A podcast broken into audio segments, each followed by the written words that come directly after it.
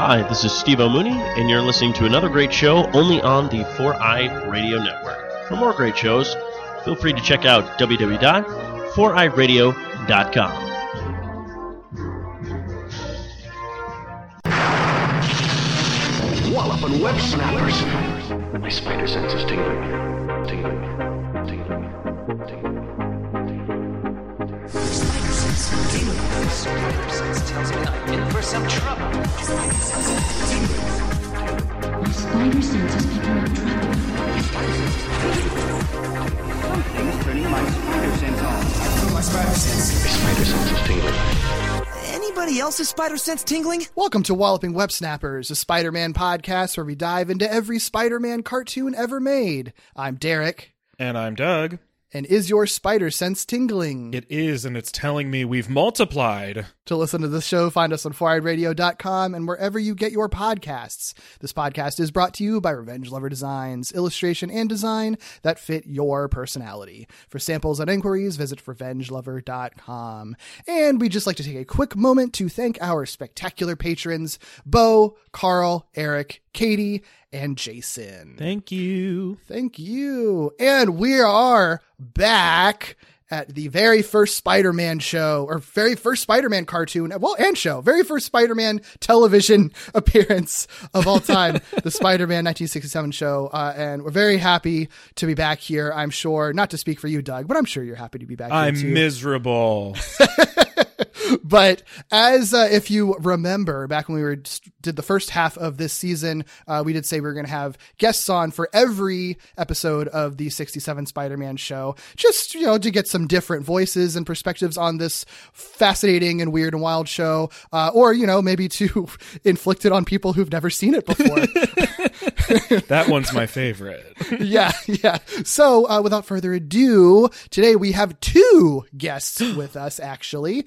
Kevin and Joel, who are the hosts of the May the Power Protect You podcast.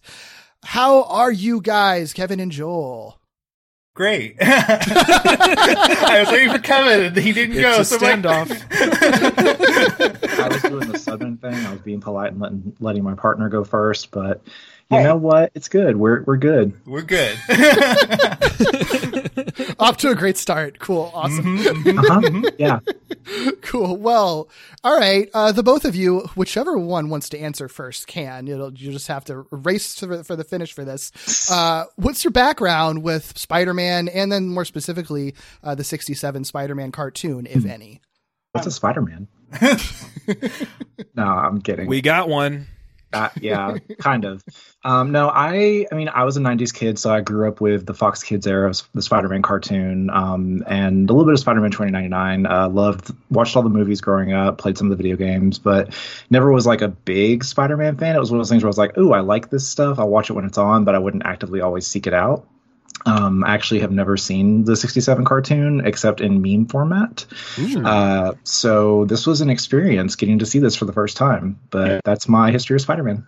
Nice. so similar to Kevin, like my first exposure was the 90s cartoon as well. Um, that's kind of what I opened my eyes to all of the Marvel stuff because I grew up a DC kid. Um, Oh.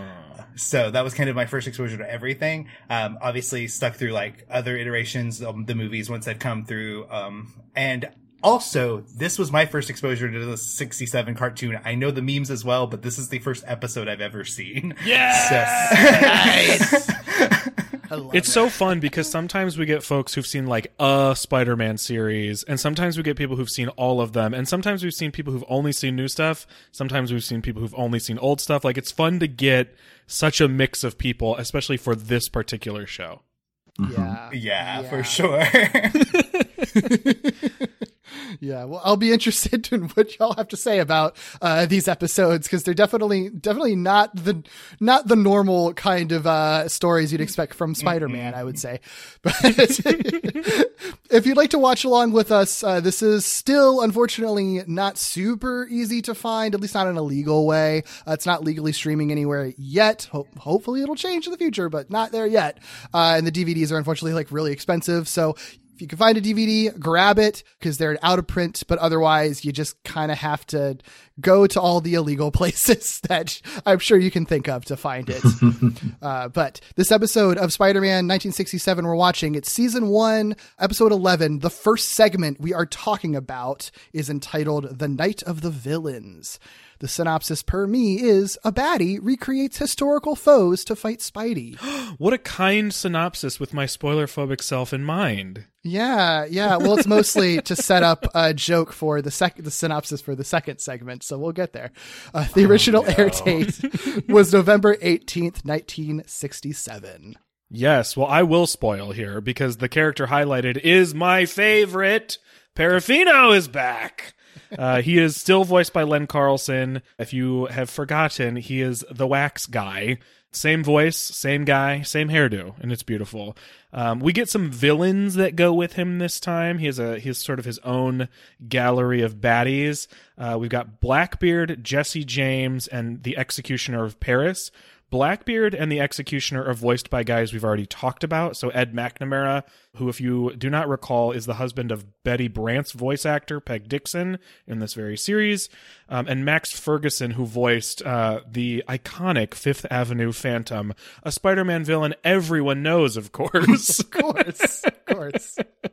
And then Jesse James, this one was actually pretty interesting, voiced by Jack Mather, who's not part of the main voice cast as far as I can tell, Oh, weird. but worked as a voice actor on Howdy Doody. So it's actually a pretty cool pull for them because Huh. he is voicing a cowboy here. Oh, wow. Um, That's so fun. Yeah, yeah. And if you were a Billy Madison fan, he's apparently Old Man Clemens, who's the guy that Billy pranks with a flaming bag of poop. So, okay. Um, you know, cool for him, I guess.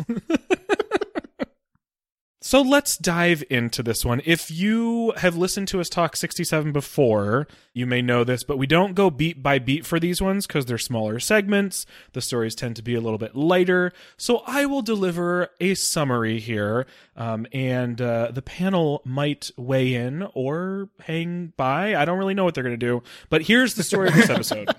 So this segment opens with Spider-Man failing to stop the theft of a treasure chest full of jade from a freighter at the hands of Blackbeard the pirate.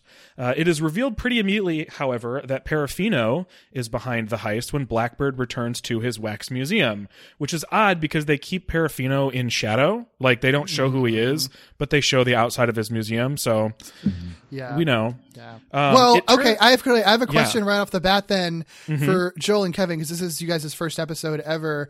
I don't know. if, No, a sequel. Your first episode is a sequel. right like when you watched this had you like looked back at, at any previous like you know like done any research or looked back at our episodes or anything like that like had, did you have any context for who the hell parafino could possibly be at all No, I, I was shocked to learn right now that this is a recurring character. Yeah. Apparently, Yeah, Only I, uh, in this very show. He appears nowhere else. yeah mhm. Well, he needs to be in the in the new MCU Spider-Man movie, obviously. yes, Uh, obviously. Agree. Did I put all of the House of Wax and House of Wax related movies on hold at the library because of Parafino? Yes, I did. Oh my god. Okay. I have an idea. Okay.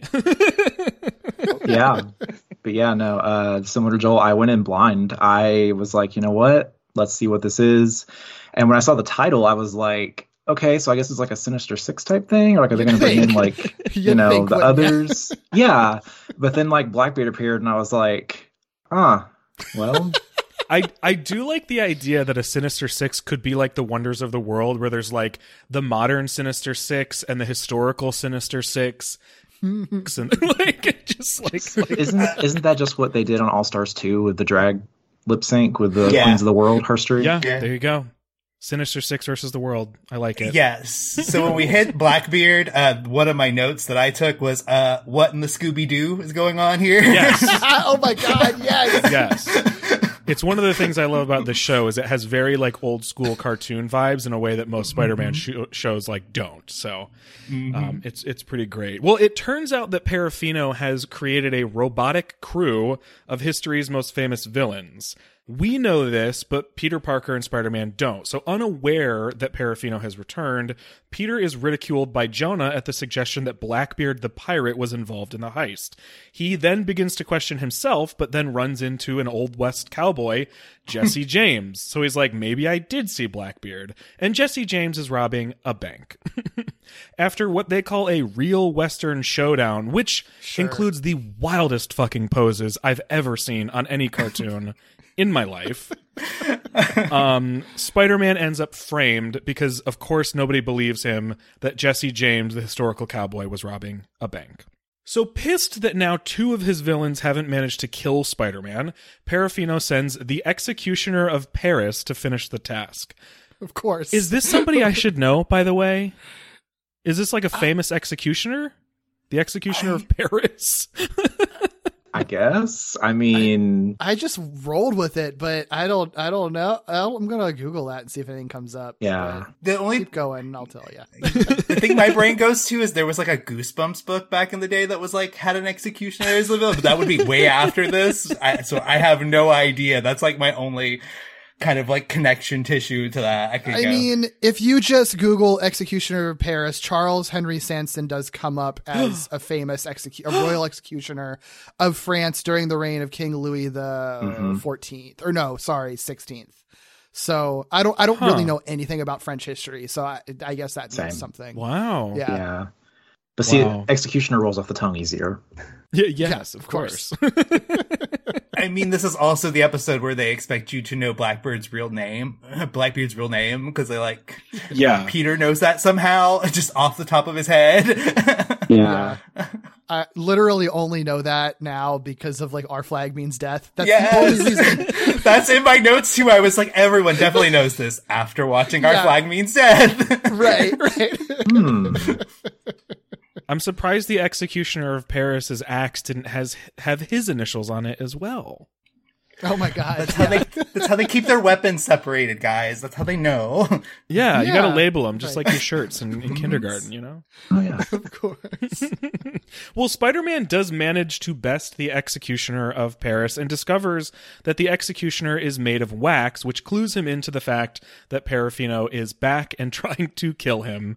Uh, so he returns to the Wax Museum. He immobilizes Parafino's robots. Uh, I think this is when we learn they're robots. I don't think we knew that that was the case. Derek, were they robots in the last one? No, they were just like living wax okay, somehow. I thought so. I was a little Yeah. confused at that. yeah. Um, but now they're Yeah. robots, I guess, covered in wax. Um, and Budget the ultimate, uh, but I know, right? Yeah, we we can't afford magic wax anymore. We just got to like cover a skeleton, call it a day. Apparently. it's like full Um, Terminator vibes here going on now. oh actually. God, Pretty much. yeah, I'm into it. Yeah. I'm into yeah, it. it makes more sense. It makes I like the I like wax covered robots better than just magic wax. I will Oh, say. I, that's very on brand for you, but I have to disagree. I like the idea of magic wax. I do love the fact that that was a shock to also y'all. So me and the episode being like, are they robots? Are they wax? What is going on here? I am so. See, you probably came here hoping for an answer, and we don't have it. Personally, I was just along for the ride. Yeah, you kind of have to be. Yeah. I just turned my brain Yeah. off. well, ultimately, Spider Man does defeat Parafino basically just by throwing more wax at Parafino than Parafino can throw at him and having better aim. Um, and the segment ultimately ends with Jameson discovering that Spider Man has delivered Parafino and three of these dead robots uh, back to his office, uh, complete with a little note. Funny thing about that one end scene is that Betty apparently like knew that there were like three robots and a tied up criminal just sitting in JJ's office and was just like chilling at her desk outside of it, like not even really paying attention. Cause she's like, uh, Jameson, those are, those are dummies. Like she knew what was going on. So it's funny that she's just been there, like, I guess all morning, just like, yeah, wild that there's just like a tied up criminal in the office right next to me and just totally fine with that. I love that for her. Or she walked in, saw the robots, and was like, "They don't pay me enough for this," and just closed the door. I was like, "I'll let I'll let Jonah find that." Yeah, I mean, she she lives in New York City and she works for J. Jonah Jameson. At this point, I think she just rolled her eyes and just sat at her desk waiting for him. Yeah. Any opportunity to give him a little bit of hell back. I'm sure she's here for it. Oh yeah, So you have now consumed one segment of 1967 Spider-Man. Tell us more, Kevin and Joel. Um, I, I, just want to go through one of my notes. Like, I just have to Please. say this one. Uh, like, Spider-Man's web said, fuck physics. I do what I want. Oh boy, yes. and they, it just, towards the end of the episode, I just wrote, webs truly can do anything. Uh huh. You need a, you need a lasso. You Oh, yeah. need anything. They can just do whatever at any velocity, any speed, have no regard for physics or anything. It's just wild. Not only can they be any shape, they also can make a net that is somehow not porous even a little bit. yeah. whenever he used the net as like a slingshot type weapon comeback, whatever the word would that would be, I was Mhm. like, okay, cool. Like I just kind of was like, I was vibing. I was just sitting there watching. I was like, uh huh, yeah, yeah, okay. Of course. This is yeah, this totally makes sense within the narrative. Okay, like I've never seen it before, and I was like, okay, I guess this is the world they live in. Like, yep. Yeah. So Yeah. I do have a question for Doug and Derek. What is Parafino's beef with Spider-Man? Like, what what happened? Why why does he not like Spider-Man? Do we know?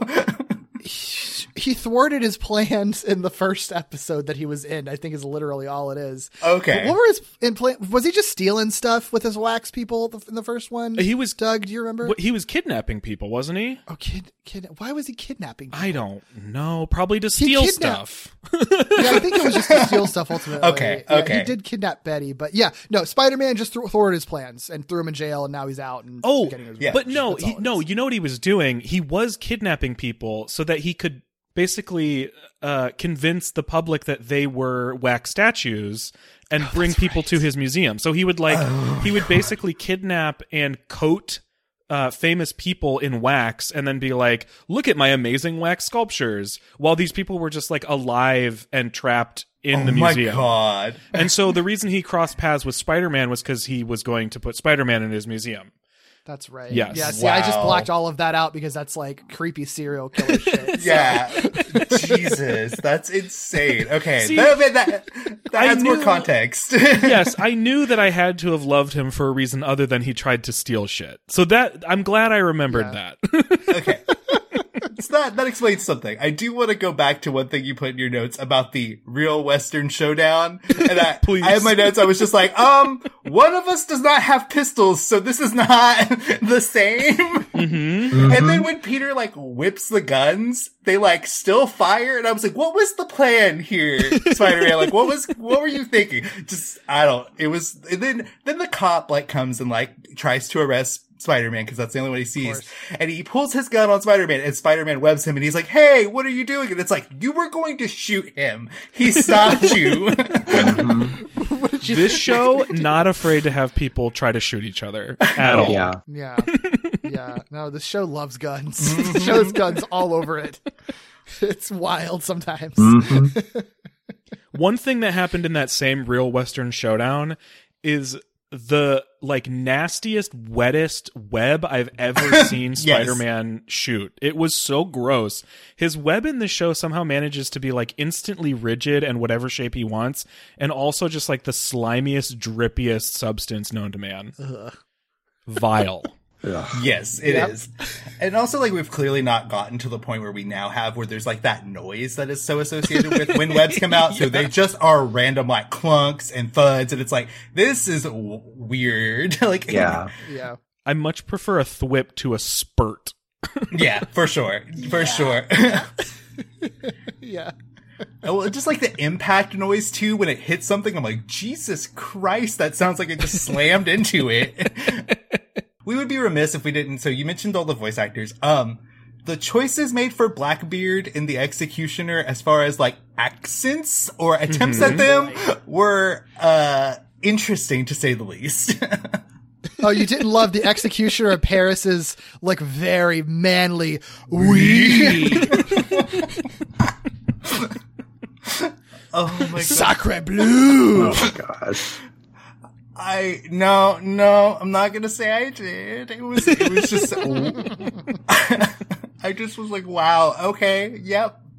Y'all got hired in an afternoon and we're like, I'm getting paid, I'm just gonna do this. it it really is like a group of the same guys plus one woman named Peg. Uh, who do the vast majority of the voices on this show Oh, yeah. and then a bunch Yeah. of other shows. Like they're all cast Okay. on shows together. Makes Yeah. sense. I, I would love to see like a mockumentary style movie, like the Anchorman movie, but for these voice actors. Oh my it. gosh, that would actually be brilliant. Really, really fun. I like that idea a lot. Yeah, absolutely. Just them being like, "What does a pirate sound like?" Oh, I think it sounds like this. Okay, yeah, that works. Go, go for it. Oh man, I do feel like they could have done so much with historical figures. Mm-hmm. Um, Yeah. I don't know that Jesse James was was the most inspired choice, but I guess I don't know. Maybe cowboys were cooler in the '60s. Oh yeah, though Yeah. they definitely were. I, I think I, I I get the choices, but yeah, I think I could see Parafino a Parafino episode being like a full length episode, not just like yeah, an eleven minute, I minute segment. agree. because the first Parafino episode, like tease, you know, even in this one, you saw like he had like wax sculptures of like the universal monsters, like, you know, Mhm. Frankenstein's monster and Wolfman and Dracula, I think.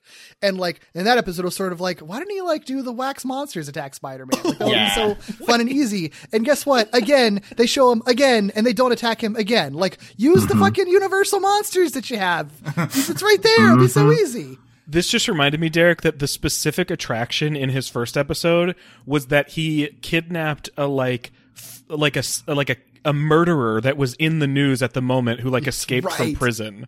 So like that was his main attraction, you guys, was this like weird murderer that everybody was talking about. Interesting. like, Yeah. look at my famous wax sculpture of the murderer who's currently the hottest topic. but yeah, I love that we got to see his museum again with all the monsters and stuff. I saw um somebody online had sort of like made a panoramic version of it so you can see the whole thing at one time, which is really cool. Oh, wow. It's such a fun setting and it would be perfect for an episode that was more monster centric or Halloween Yeah. themed um, or like a, a Universal Monsters homage. It would be great. Yeah, totally. So speaking of like Parafino's location, when Spider-Man goes in, he gets got by a trap door underneath his feet and he does not web sling. Oh. I'm like, Peter, you have webs, my dude. You could have gotten out of this. he just drops and is like, well, I'll see what happens. Uh, if there are two things that are not going to be consistent in a 67 and usually 80 show, it's webbing and his spider sense. oh yeah. Oh god. Yeah. Cause apparently it works on like locating pirates, but not when you throw a wooden club at you, at him. like, yes. Yep. This is one of the episodes where it's radar, not an like a warning system. Yeah. yeah. Yeah, no, that's right. He literally just gets like bonked in the head with a piece of wood that like a dude throws. Like it's like you're Spider Man. Your whole power is to be able to jump away from that stuff. Are you kidding me? Ay, ay, ay. I like it because I like Parafino. Um, and I have the context that the two of you don't have. Yeah, Yeah, just imagine just being me the whole time, sitting there going, "Who is this man? Why are you beefing with a wax maker? I don't understand, Spider-Man." I do very much appreciate that the two of you got to come on for a pair of segments that do not feature classic Spider-Man villains because sometimes this show does. yeah, it just didn't happen to do it not when you two ended up here. not often though. Yeah. it's, it's not. It's like increasingly rarer. Yeah. I think as we're going along this season Yep. that we see them. So it makes sense. Like I understand. Like we're still really early into Spider-Man's history. Oh, yeah. technically. So like I understand from a certain point, but like I feel eleven episodes into your first season, you should not have run out of plots for your villains where you have to be making them up. You should be able to like still milk them, yeah. But but still, Yeah. like, more power to them. We get creative stories like wax robots from Mhm. history. And I'm so glad we do.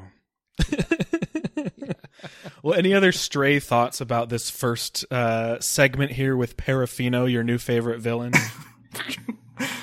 I do want to comment on Peter's or like the Spider-Man Peter Parker voices because they are Sure. Oh, yeah. very distinct in how they both work and it's just like how are you the same guy Mm-hmm. because he like all of a sudden he just puts a spider-man mask on and drops like three octaves and it's just Yeah. all of a sudden like a hard noir detective but then he's like peter parker and he's like a little simp it's just very funny to me yeah, it's it, it is interesting because that's, something that, that I know Doug and I ta- would, would Mhm. talk about when we first started watching the show because it's it's interesting to see it portrayed that way with such distinct voices because like most Spider-Man iterations after this don't do that Yeah. like they don't have distinct Spider-Man and Peter Parker voices in the way that you see like with Batman and Bruce Wayne in Yeah, those things it's now. only for jokes after the show.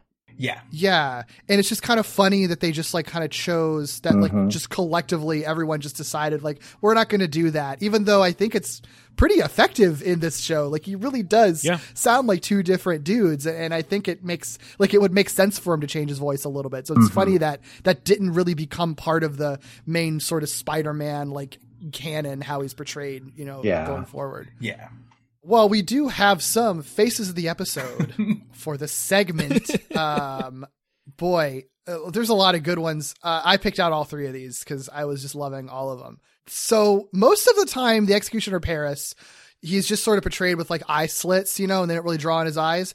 I think there's like maybe one or two times that they show his eyes, and in both cases, the, the, ti- only times you see them, it's um a lot. And my quote from it is, "Those eyes, those horrible yellow eyes," because it is like they're huge and yellow and uh creepy in that mask. Yeah, Yeah. I like it. This is what I'm going to be for Halloween. It's, I mean, yeah, no one would get the costume, but sure. What?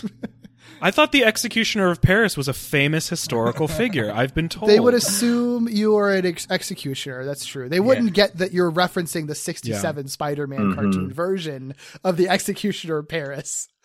do you, do you think people would think I'm the executioner from like Robin Hood? Isn't there one of these style executioners in the Disney Robin Hood movie? Mm, probably. Like, what would be the uh-huh. most likely thought people had when they saw me dressed like this? Like, I wonder what the reference is for most people. Hmm. I guess just executioner in general. Like, Yeah, feel like it's I like an- guess so. an- yeah. Yeah. I just assume everyone has a favorite, you know, favorite executioner. yeah, that is a normal thing that normal people totally have for Very sure. normal. Oh yeah.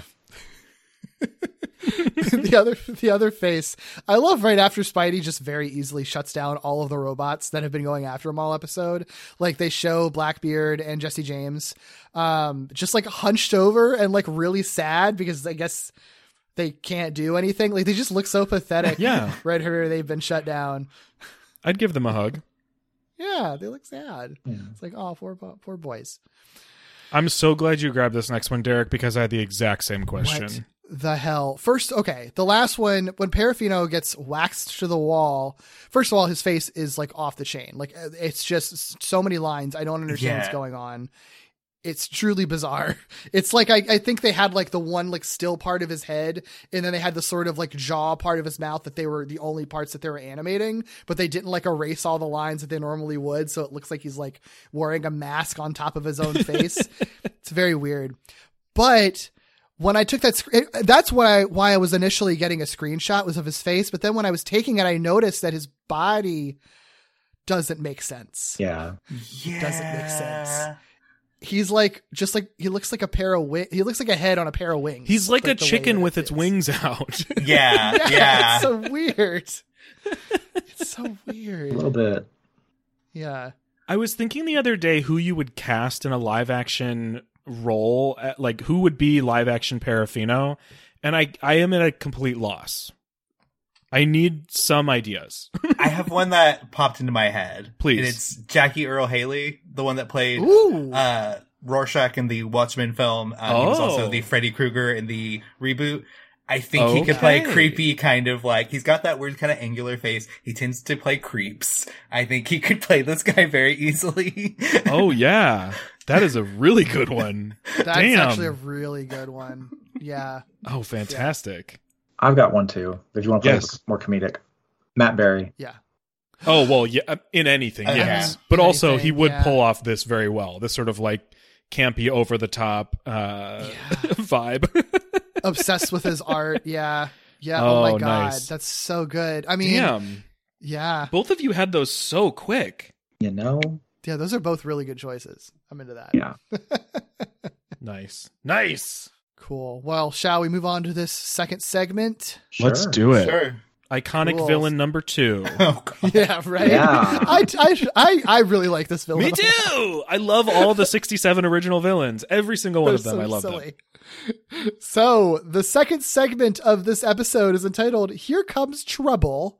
Uh, trouble spelled a little bit differently than you would expect it to be. Uh, the synopsis per me is a baddie recreates mythological foes to fight Spidey. I see. Thematic. There You're a go. poet. I'm a poet. Yep. The characters here are the aforementioned aforementioned Miss Trouble, and of course, oh my god, I can't talk. And of course, because she is a woman, she is voiced by the only woman on staff, Peg Dixon, who deserves all the praise all the time Yeah. for voicing does a really every good woman. job. Yeah. She does a great job. She's like, incredible. there was an episode where she played like this old timey, like um, like I, I wish I had a better term, but like bar wench in like an old western saloon. Wasn't that this show, Derek? Yeah, this is the Mysterio she was one, I think. so good. she was incredible. There's And nothing she's she Aunt can't May, do. right? She's also Aunt May. Yep, she's Betty, Yeah. Aunt May, and every other woman that's ever been on the show. Wow. Yes, Yeah. she's incredible. I do Um, hate that I didn't get the pun of her name until about halfway through the episode, and I was so mad when I did. I was like, "Oh my god!" That's incredible. I love that so much. Got him. Um, she does have a number of like magical creatures that she summons, or mythological creatures and, and characters that she summons. The one that I feel like is worth noting is Vulcan because he is voiced by her husband, Ed McNamara. Oh, cool. So it's cool whenever they get to play off each other, or I guess even in proximity to each other. So this segment starts with Spider-Man stopping a museum heist carried out by what appears to be a centaur and some very incredible animation of running and Incredible. galloping Incredible question mark. and sneaking about. Sure. The animation when he when he like kicks the pillar, it's bad even for this show by this show standards. okay, I was fine with the centaur. I was more concerned when he webs the vase perfectly back into the display case. And I was like, I don't think that would have worked it that way. Oh, yeah. Everything- Yeah. Very gently. When his webs are just literally just extended hands, basically. Yeah. yeah. you thought he was giving a fuck you to physics in the last segment. Yeah, no, oh, this Oh, boy, episode this takes the one- key. This yeah. one is wild. So, when Spider Man uses his webbing on the centaur, however, it disappears in a puff of smoke, which is weird. So, what's the deal with the centaur? It turns out there's a woman named Miss Trubble who's harassing Jameson to get a column about Greek mythology into the Bugle. She also likes stealing stuff from museums for reasons I think we kind of get clarity on later, and also wants to kill Spider Man dead because he keeps getting in the way of her trying to steal shit with her weird uh, centaur uh, constructs. I don't know if we ever get real I answers on don't- that, but no, we Uh, really don't. Yeah. it's a classic tale, you guys. Uh-huh. Tale as old as time. yeah, yeah. Well, luckily for him, Miss Trubble fails to kill Spider Man with two more of her creations a Cyclops, uh, which he fights at like a construction site, and the goddess Diana, which he fights right in front of her store, unbeknownst to him. um, she summoned both of them from this magic box, so we get a little bit of insight into at least sort of how she's making them, um, both of whom poofed upon defeat. So whatever whatever she's doing, uh, it's not very long lasting. When the Daily Bugle crew discusses a recently stolen Cerberus statue, which I feel like they say Cerberus, which I've They never do. heard in my They life, do. Sir Barris. it's weird. and discuss Miss Trubble's constant calling of the Daily Bugle, Peter investigates her bookstore because he's like, huh, that seems relevant, and she seems like a nuisance, I guess. Um, finds out that this is coincidentally the site of his battle with Diana. So he pokes around and he finds um, and takes a picture of the stolen Cerberus statue, Cerberus statue. Um, but then what a, she what a fin- power move! What a power move to put a stolen statue. I know, right? Just out like in public. in Yeah. in public in your public bookstore. like she's like, no one will ever know. I'm too good for this. yeah. I'll kill Truly, anyone that notices. truly no fucks given. None whatsoever. or her bookstore has such terrible business that she's not worried anybody will find it. She's definitely got weird comic book shop owner vibes. Like, Ooh, I like her even oh more now. But while Spider Man is snooping around, Miss Trubble finds him and kicks him out. And there's an interesting conversation where he's like, I'm from the Daily Bugle and we want your column. And she's like, Get out of here. I only want to talk to the guy in charge or whatever.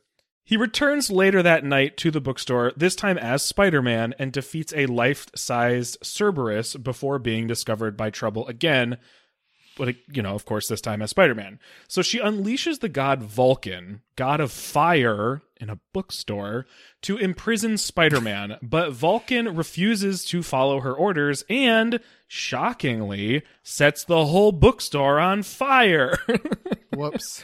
So Spider Man drags the magic box, which he did see her use, into the fire, which destroys Vulcan and any remaining traces of his magic or the box's magic, which for Spider Man means, you know, a set of chains that Vulcan put on him.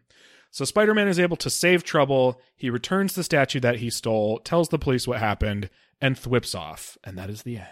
Fun fact before we discuss it. So the book that I reference a lot when we go through these episodes, the um Spider-Man on TV, a full color episode Oh, guide to yeah. the Grant, Grantray-Lawrence animation series, book one, colon the 1967 cartoon, shortest title ever made for any book. Very brief. Um, yeah, uh, there wasn't a lot of behind the scenes stuff. There wasn't really much of anything of interest for the previous segment. For for this one, the main thing that I thought was interesting is they had a, a snippet from a cut scene. There was actually an additional scene after the end, like Spider-Man flips off, and then they cut back to the Daily Bugle in the original script, and there's been a few instances of this show with like uh where it's like a recurring gag of Betty coming up with like a headline for Jameson that's like some kind of pun and like 90% of the time I feel like it's a conversation of like what does that mean exactly?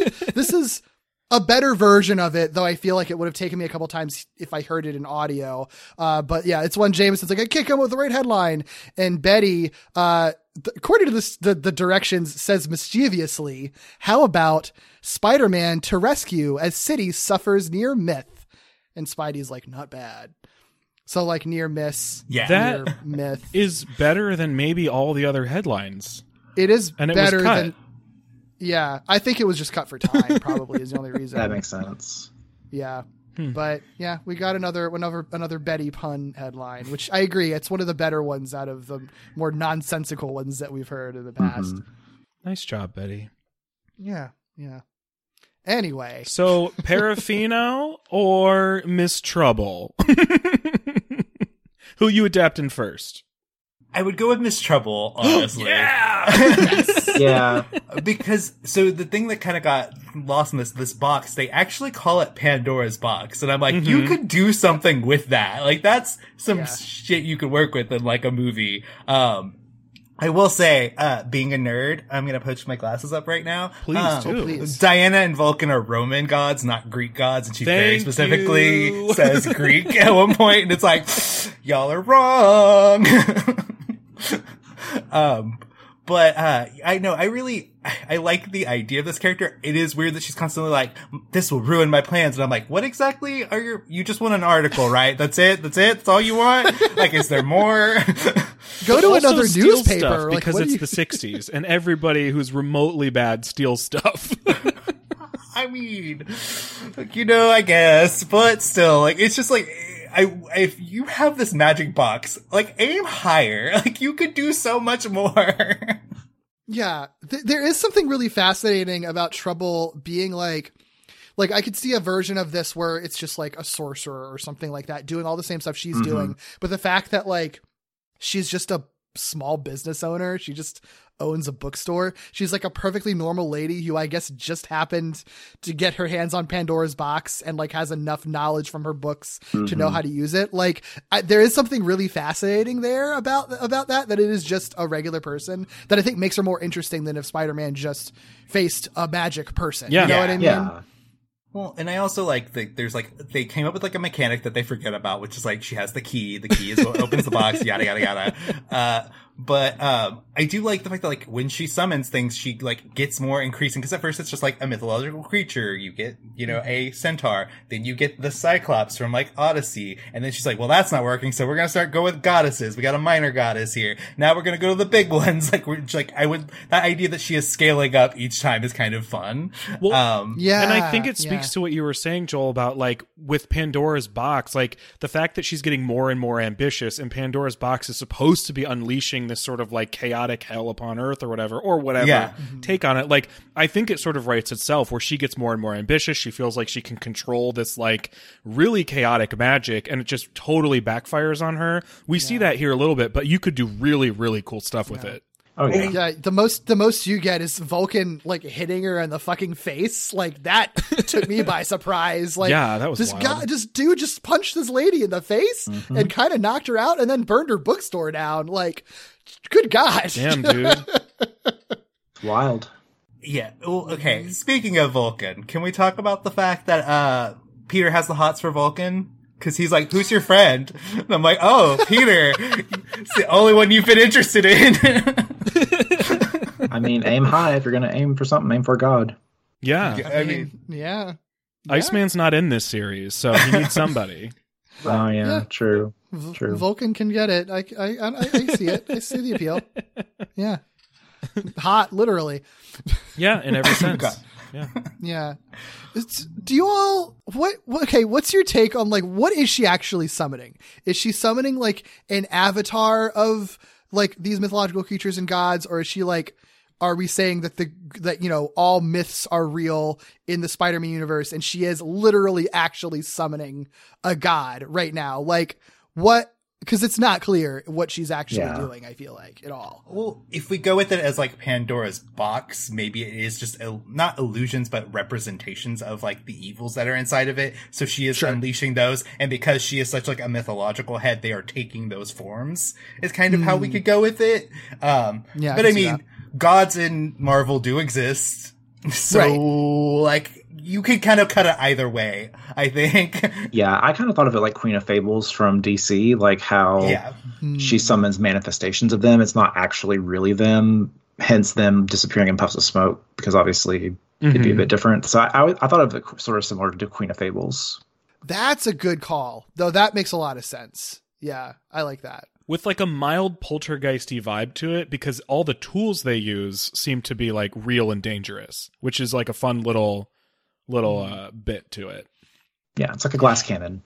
Yeah. Yeah, boy, they need some more HP though, because like they just poof out immediately. like, Oh, Is it weird to say that she feels sort of like a magic version of Mysterio in that she like could just hmm. run a successful business and has the power to do really cool things, but like uses it to try to get a column and primarily works with like illusions?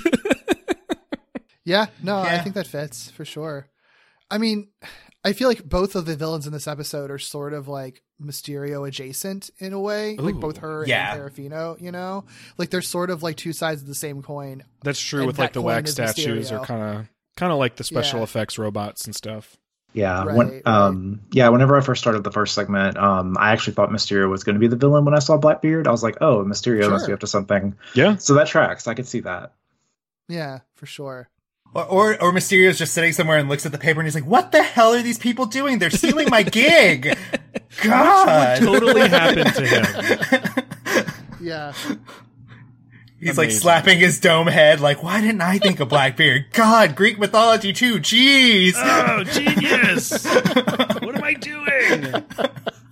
Yeah, I love that. See, this is why I love these characters because I feel like they kind of have like these weird, very specific powers and motivations that feel like sort of the older, like oldest wave of iconic Spider-Man villains, like Mysterio, who is a special effects artist who is spurned and uses his incredible talent that would otherwise make him very successful to like humiliate Spider-Man. yeah. Right. There's definitely like that kernel of what makes a good villain. It's just like some of these are a little half baked. Like you just Yes. need like a little bit more time in the oven and they would be Yeah. really good to go. yeah. Uh, yeah, for That's sure. why I want like modern adaptations and comics by the right people. You know what I mean? Somebody who Yeah. could really like take it and twist it in a way that's like, oh, you're compelling and a little bit unsettling because your powers are so weird. Or in her case, like, uh, you could do some really weird, fantastical stuff that maybe even sort of intersects with the actual deity sort of uh parts of the Marvel universe. Yeah, I will. Can I tell you the crappy version of this that would likely happen though if they put her in a comic? Absolutely. Because she's an older woman, they're definitely no. going to make this about her wanting to be young again, type thing. Oh, God, That- yeah. that's absolutely the route they will take. They won't leave her as an old woman because, like, uh, they're dumb and think that you have to appeal to boys. And like, I think she'd be fine, perfectly cool if she is kind of like almost an Agatha Harkness, who they're de-aging in the comics right now, unfortunately. oh. What? Yeah. No, really? Come on. yeah, That's yeah, the no, WandaVision effect, isn't it? Yeah, yeah, no, there's a Oh. new comic coming out where uh, Agatha Harkness is uh, young-ish looking. Okay. Well, then So, there's yeah. space for this Miss Trubble, I would Yes. argue. she needs a better name. She needs a better name. Like, we'll workshop that part. But yeah, like, Yeah. there's there's something here, and like, I, like she has enough going for her that you could like spin her into like a Thor book or into like a Hercules book. Like, there are places you could take this. Yeah. Ooh, that would be fun. Yeah. She like tries to, you know, summon another god or something and then accidentally summons like the real Thor or like the real Loki or something. And then Yeah. they're like bound to her or something and, and they have to deal with that. Yeah, Oh my gosh. Yeah. This is beautiful. I love what Mhm. we're doing here. I do too. I did get vibes when, like, towards the end when things are starting to unravel. Like in the performance, it gave me a little bit of Cruella de Vil, like towards the end of like 101 Dalmatians, just how wild she gets because she gets more Yeah. unkempt. Like I just kind of love that. I don't know. Yeah, I like that too. Yeah, there's definitely like kind of old, older Disney villain vibes. Like there's Yeah. like you know Wicked Stepmother, Cruella de Vil kind of Mhm. vibes and how they're portraying her. I feel like. Um, I mean, it was the time, right? Like it was this was the '60s, so that stuff wasn't that far, far of, from that. So yeah, so I, I can definitely see that. Also, can we say she's got a great color scheme? Like She anytime you de- you deck a character out in all purple, it's like yes, this is Yeah. mm, mwah, works. It's a classic Yes. Spidey villain color, you know? Yeah, Give him exactly. an intermediate color, and there you go. hmm Exactly. Yeah, yeah.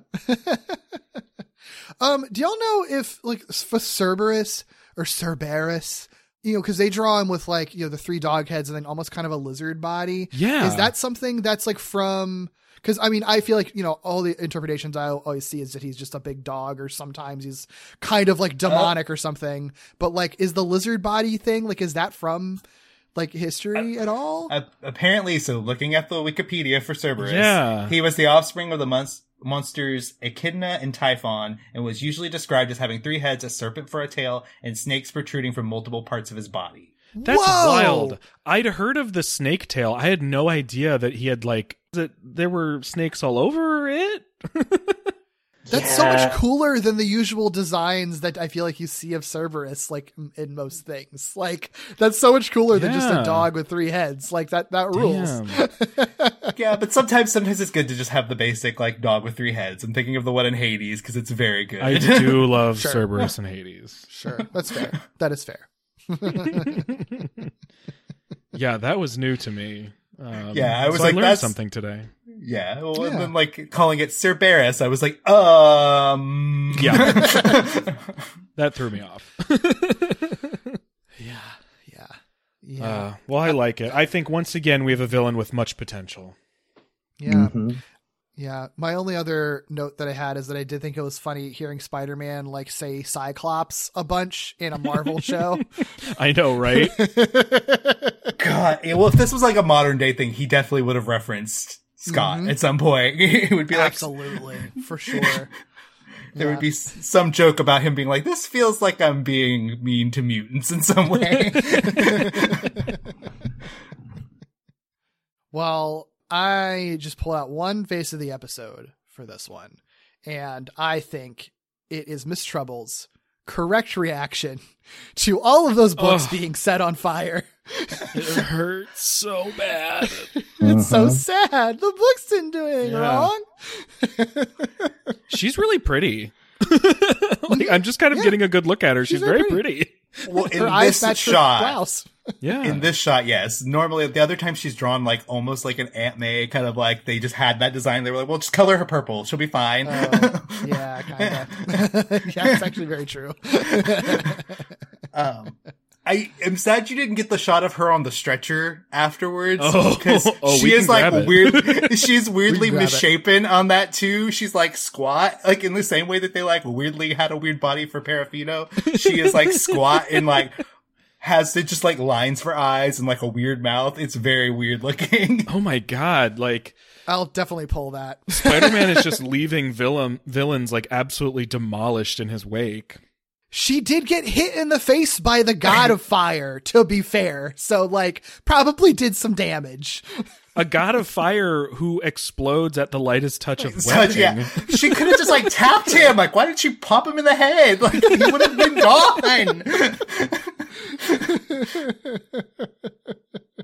Amazing. Oh my god. This show's fun, right? What did y'all what do y'all Yeah. think? What's your general what's your general thoughts on this, this wacky, weird, wild show? It- it's very much a product of its time. Uh, yeah. it gave me Scooby Doo vibes, as mentioned. Um, Oh yeah. Oh yeah.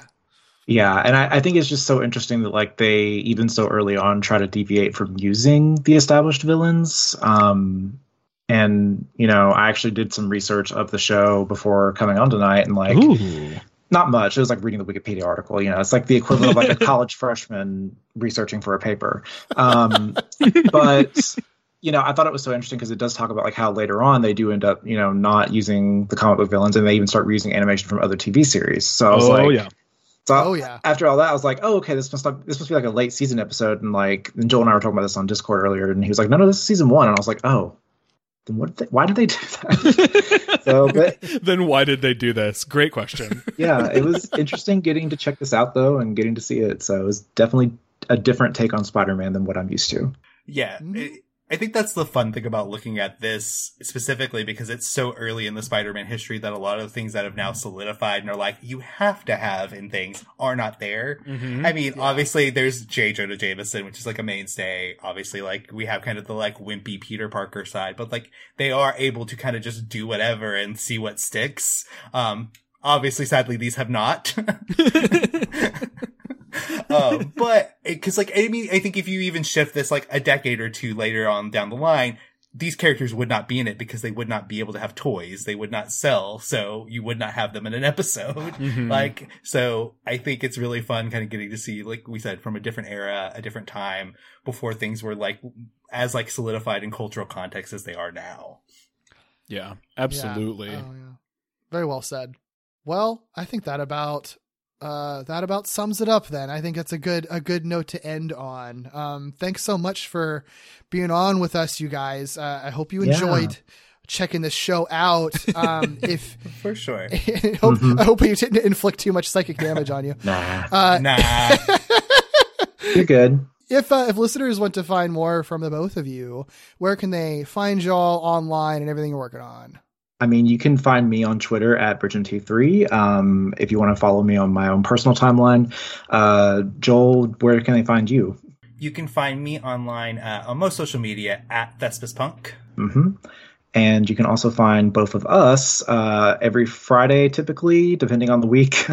um, Yeah. We have our own podcast, May the Power Protect You, a Power Rangers podcast for everyone, basically, um, where we do episode recaps, comic reviews, toy news, general reactions. Um, it's a lot of fun. You know, we we definitely, uh, Yeah. yeah. And we've had Derek on, uh, and we Yeah. need, now we need to have Doug on. So Doug, you've got to come on now so we can talk to you. All right. Your Power Rangers. I will. yeah. Um, but you can find it on Twitter at May the Power Pod. Um, it is also on most streaming websites and platforms. Um, and you can also find us um, via email at maythepowerpod at gmail.com. Yep. Awesome. Awesome. Thank you guys so much. I did just notice this episode comes out right before Halloween, roughly. This is our last episode before Halloween, so I have a joke for you. I have Ooh, a joke okay. for you, Doug. hmm What is a vampire's worst fear? I don't know. Tooth decay. Relatable. Oh. relatable, relatable. Okay, well, I have another one to make you feel better. I have another one to make you feel better. Okay. What's the scariest plant? Uh, I I don't know. What is the scariest plant? Bamboo. it does grow at an alarming rate. it does. It does. Very good. Thank you. Um, thank our patrons. You'll know what that means next week. or maybe I just revealed it. Um, I can't take credit for that. Speaking of patrons, you know what you can do? Huh? You, you can join our Patreon at patreon.com slash walloping web snappers. That uh, has a bunch of bonus content. So if you want to listen to any episodes about uh, comics, movies, games, and other stuff that maybe not even Spider-Man related, we've got over a hundred episodes of uh, bonus content there on that Patreon. So you can check that out for as little as one dollar a month. And if you'd like to chat with us and talk to other listeners, we do have a Discord. There's a link to it on our show notes. I know Doug recently you started doing live watches uh, with people in the Discord, right? Yeah, my first watch of these episodes, actually, uh, this week's episodes that we talked about, and next week's, I watched in the Discord, and we had some folks join us, uh, which was a lot of fun. It was very cool to to um, to have like a like a group watching Yeah. together. Yeah, yeah. It's. I mean, we get. It's. It's always fun to see people's first reactions to this show, especially. so Oh my God, it's, yep. it's. It was fun getting some other some other uh, thoughts and stuff. People being like, "He's. Tra- why is he using his web as a hand Mm-hmm. again?" Yeah, maybe I'll do the original Parafino episode for the next batch. Ooh, that's not a bad idea. Yeah, Yeah, yeah, yeah. yeah. Well, if they'd like to, if anyone listening wants to uh, see what you're up to, Doug, where's the best place they can find you? Yeah, well, I mean, I guess you can find me in the in, in the watch along channel on our Discord. there you go. um, but also, you can find me on Twitter at Ickybooley, I C K Y B O O L E Y.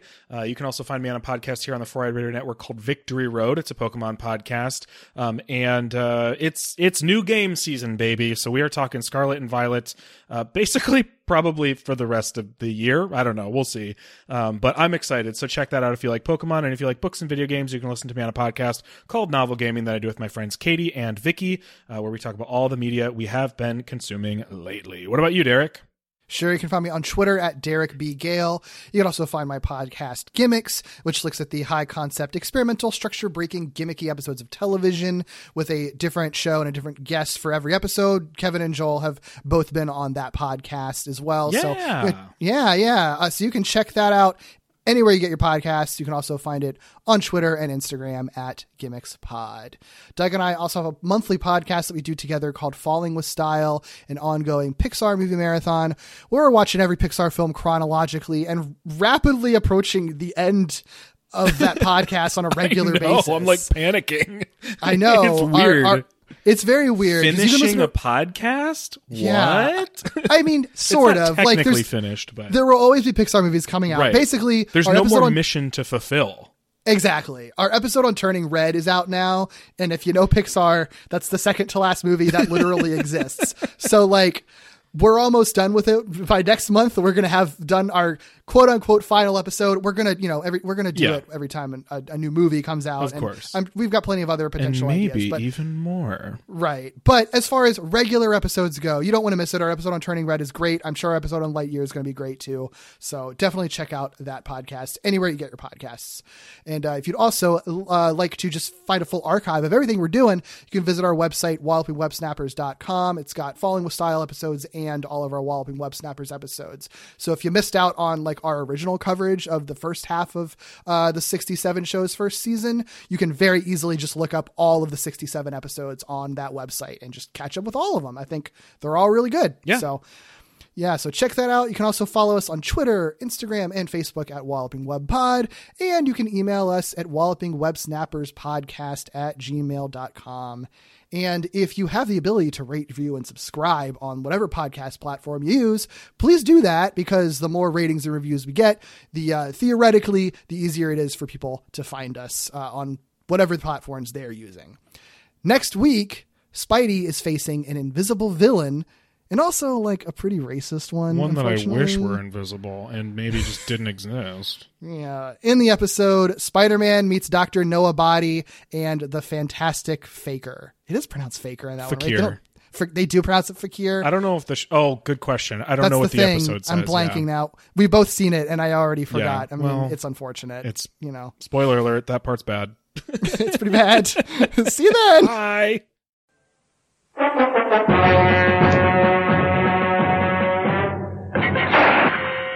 At first, I think I'm seeing things.